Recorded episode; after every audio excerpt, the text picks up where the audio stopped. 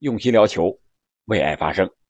我先描述一下这名球员在这场比赛中的一个精彩的表现，让大家猜一猜这名球员是谁。他能当中后卫，在这个位置上头球解围对方的角球，还能到边后卫的位置上去防守，还能在后腰位置上去接应传球、组织进攻，还能到对方的禁区之内射门进球。你觉得这名球员是谁呢？如果你觉得范围有点大的话，让我们把范围缩小一下。我说的这名球员啊，就是今天凌晨英超。红蓝大战，曼联对切尔西这场比赛中，一名发挥非常出色的球员。如果你还猜不到的话，我给你锁定一下，是两个队的七号之一，红魔的七号 C 罗，还是蓝军的七号坎特呢？从这个描述上看，似乎更像坎特，但他其实是 C 罗在本场比赛的全能表现，他就是。曼联的本场比赛的全能战士，他也是本赛季曼联的孤勇者。这里是喜马拉雅出品的《憨憨聊球》，我是憨憨，我们就聊一聊这场比赛。这场比赛最终的比分呢是曼联在主场一比一逼平了切尔西。啊，我用的是逼平了切尔西，确确实实与曼联今年在联赛中的表现。可以说逼平已经非常的不容易了。切尔西本场比赛完全占据优势，无论是数据上，还是场面上，还是在射门射正率上，都是完全占有优势的。最后时刻，切尔西还有绝杀的机会，里斯詹姆斯的一脚左脚的兜射射门打在了立柱上。我们都知道，目前的曼联是人心惶惶，球员呢也是伤病连连。博格巴呀，马奎尔啊，哎，好多球员都受伤了啊，都是有伤不能上场。本场比赛，朗尼克在排兵布阵上确实有一些捉襟见肘了，巧妇难为无米之炊吧。除了人员上，我觉得更大的就是球员心态上的一些变化。荷兰人滕哈格下赛季将入主老特拉福德，他将给曼联带来什么样的改变？曼联将怎样重建？自己在不在滕哈格的重建范围之内，这些都是球员们需要考虑的问题，也或多或少的会影响曼联本赛季最后剩余的几场比赛。而本场比赛，朗尼克依然是排出了一个四二三幺的这样一个阵型，门将依然是德赫亚，四个后卫呢是特莱斯、林德洛夫、瓦拉内和达洛特。两名后腰是麦克托米奈和老将马蒂奇，突前的三个中场呢是埃兰加、呃拉什福德还有这个毕费，然后 C 罗是顶在前面充当单箭头，而切尔西这方呢依然是三四二幺的一个阵型，三四二幺，我觉得这两个边翼位啊，确确实实是一个非常灵活的战术。如果两个边翼位同时压上的话，那就变成了三二四幺的一个。进攻的阵型啊，前场的进攻人数可以非常的多，宽度可以非常好的利用好，而收回来的时候呢，就可以变成五后卫的这样一个打法。可以说，在进攻防守上对两名边翼位的要求非常高。而本场比赛，切尔西也正是利用了这两个边翼位的个人非常好的一个能力。左边的是马克斯阿鲁索，右边的是里斯詹姆斯。本场比赛，里斯詹姆斯发挥的非常出色，他那个位置上经常是曼联漏人的区域，他也是踢得最舒服的，非常轻松的拿球，可以传球，可以射门，可以后插上，可以突破，可以说是本场比赛里斯詹姆斯无所不能啊！这也就是为什么 C 罗会成为全能战士的一个原因，他看到了比赛中这个位置经常漏人，有时候拉什福德回不去。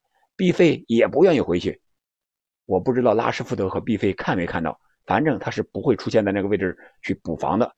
特莱斯一个人防确实防不住，C 罗没办法，他看到之后，他还是愿意去回防的，多次出现在自己左后卫的位置上去协防里斯詹姆斯。如果是不协防的话，我觉得上半场如果切尔西运气再好一点的话，这个位置上早就造成丢球了。所以说，从这一点上说，C 罗在球场上踢球是没有任何问题的。现在的 C 罗不光是为了自己进球的数据漂亮，我觉得他更多的是考虑全队的胜负了。他会把全队的胜负，特别是曼联能不能打进欧冠，看得非常重要。所以说，他也会经常的回撤到边路去协助防守。还有就是，他可以回到中后卫的位置上，对方角球呀，还有任意球的机会的时候，他去充当一个很好的防守点啊，多次贡献了头球的解围。由于切尔西的进攻啊，本场比赛是非常的强势，所以曼联这些球员不得不。回到后场啊，进行低位的一些防守。这个时候啊，C 罗也是回撤回来，有的时候是回撤到后腰的位置上。一旦发起反击，他还能作为支点或者说是后腰的球员，将球控制在脚下，然后组织一下进攻。这个也是经常看到的。所以说，在本场比赛的赛后的热图来看，C 罗是几乎是覆盖了全场的，和切尔西的七号坎特几乎成了一个类型了。满场跑不死的人了啊！这是 C 罗在本场比赛对曼联这整支球队防守上的很大的贡献，而在进攻上呢，C 罗对自己的要求依然非常的高。为什么这么说呢？我给大家说一个细节，大家就感觉到了。当时曼联在前场进攻，是一个角球被切尔西解围之后的二次进攻，这个球就来到了 C 罗的前面啊！C 罗当时是位置可以说。传的不是特别好啊，所以说他不得不选择什么射门方式呢？就是一个凌空侧勾啊，侧向侧后方的一个倒钩的方式，但是没有打正，打到那个外脚背上，这个球打呲了。C 罗射完门坐在地上，对自己感觉这次射门非常的不满意，在那儿捶胸顿足的啊，但是嘴里也是念念有词，说这么好的机会竟然没把握住啊，好像是这个意思，感觉自己还是二十七岁时候那个样子。但是他现在毕竟已经是三十七岁了，我想从这个细节上也可以看出来，C 罗对比赛的状态的要求，还有对自己的要求。当然了，这个球发生的时候，还有一个非常温情的细节，就是切尔西同样三十七岁的老将蒂席啊，在那儿把 C 罗给抱起来了啊！这个镜头，这一瞬间，我觉得体现了球场，也是一个足球的精神吧。这是我们喜欢足球的一面，两个人。可以是你死我活的一个对手，也可以是惺惺相惜的朋友。还有不得不说的就是 C 罗的那个进球，完全体现了他的个人能力。在说 C 罗这个进球之前呢，我们不得不说一下切尔西的那个进球。切尔西的那个进球是里斯詹姆斯在右路的一个传中，这个时候已经是下半场第六十分钟了。在中场休息的时候啊，朗尼克显然已经看到了詹姆斯这个点没人防。啊，所以说他在下半场一开场的时候，让埃兰加打到了左边翼位的位置上来，重点盯防里斯詹姆斯。但是埃兰加毕竟还是年轻啊，关键时候他还是露出了里斯詹姆斯这个点。当时是他上去封堵阿斯皮利奎塔这点了，阿斯皮利奎塔在他上去封堵这一瞬间，将球传给了里斯詹姆斯。里斯詹姆斯没做什么调整，直接将球传入了禁区之内。结果是哈弗斯抢到这个点，但是并没有真正的形成射门，而是蹭到了左边路的马克思阿鲁索的脚下。马克思阿鲁索没等皮球落地，一个左脚的凌空抽射将球打进了球网。这个球德赫亚没有任何的办法了。德赫亚本场比赛也是发挥的非常出色呀，要不是德赫亚的胸口碎大石的这种扑救，可能切尔西已经早就洞穿了。曼联的大门，而且这个比分也不可能最终是一比一。切尔西进球刚刚两分钟之后，曼联就靠 C 罗扳平了比分。当时是一个切尔西在后场的界外球，曼联整体的在前场的一个高压逼抢，导致坎特两次出球失误。啊，第一次出球应该是被麦克托米奈给断了，断了之后，曼联组织进攻又来到坎特脚下，坎特又出球。这次被马蒂奇给断了。马蒂奇断下之后啊，带球调整了两下，挑传给了禁区之内的 C 罗。C 罗高速插上，这个球是从空中下来之后，C 罗先用右脚停了一下，停的是非常的舒服，然后紧接着右脚的一脚凌空的抽射，这个门迪没有办法，这个球力量太大了。又离球门特别近啊，只能目送着皮球入网。凭借这个球，两分钟之内，曼联扳平了比分。这个球是马蒂奇本赛季第二次助攻 C 罗，这在曼联来说算是助攻比较多的了。其他的克莱斯有过两次助攻 C 罗，这也就是我为什么说 C 罗他是曼联的一个孤勇者呢？除了 C 罗的十七个进球，一直一个人拖着曼联，还目前还在争四的这样一个行列里边啊。虽然本场比赛结束之后，他可能已经丧失了争四的机会，但是如果没有 C 罗的话，他可能现在早就掉到不知道什么位置上了。另外就是 C 罗的进球啊，曼联很多队员都给他有过助攻，这个他不是雇佣者呀，但是。给他助攻的人基本上也就这么一次两次的，没有形成高效的一个助攻的连线啊。比如说这次的孙凯是吧？孙兴民和凯恩之间相互之间有十几次的彼此的助攻、彼此的进球，而曼联这边没有固定的传球者给 C 罗去输送炮弹。你像毕费啊，他是葡萄牙的队友，也仅仅是给 C 罗助攻了一次吧。然后麦克托米奈。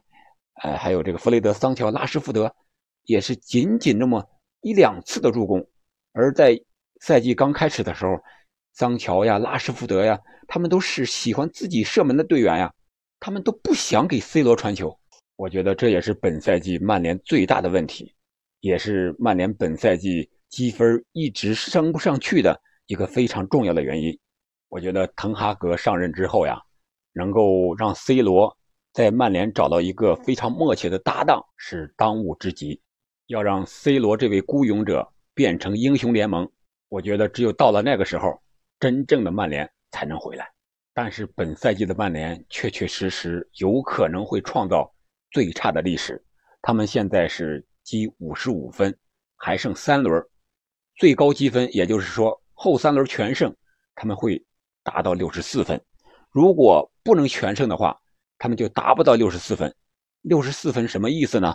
就是他一三一四赛季是目前曼联在英超的最低积分，那个赛季他们是六十四分，排名第七。如果后三轮曼联不能全胜，那他将创造最低的一个历史。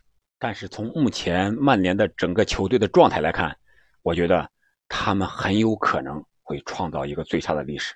但是我也希望曼联能够触底反弹。